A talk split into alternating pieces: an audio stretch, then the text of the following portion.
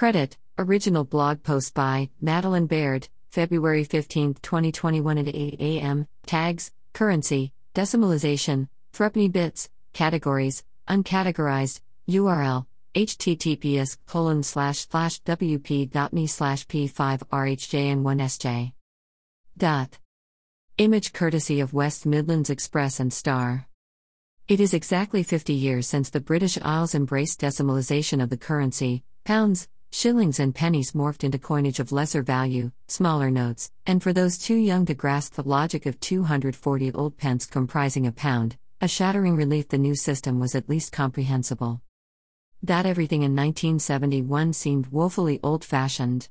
A penny for your thoughts might have seemed hyperinflated while inconceivably dated customs appeared impenetrably set into the decade's foundations as the general weight of somber deference crushed innovation, spontaneity, and joie de. Then, on 15 February, the Ides of February, all changed in the nation's pockets and purses. We checked Hansard. It was a Monday, and all that's recorded is the House met at half past two o'clock. One might have thought Chancellor of the Exchequer, Anthony Barber, would have had something to observe or remark, but who are we to judge? In the intervening years, the shilling the tooth fairy once left has doubtless been superseded by a fiver, and the ha'penny which went the way of the dodos is in mist.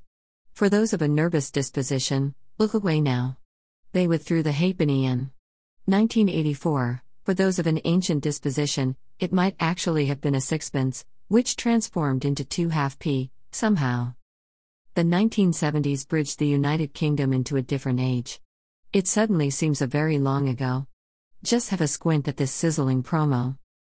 MadelineBaird.com slash blogos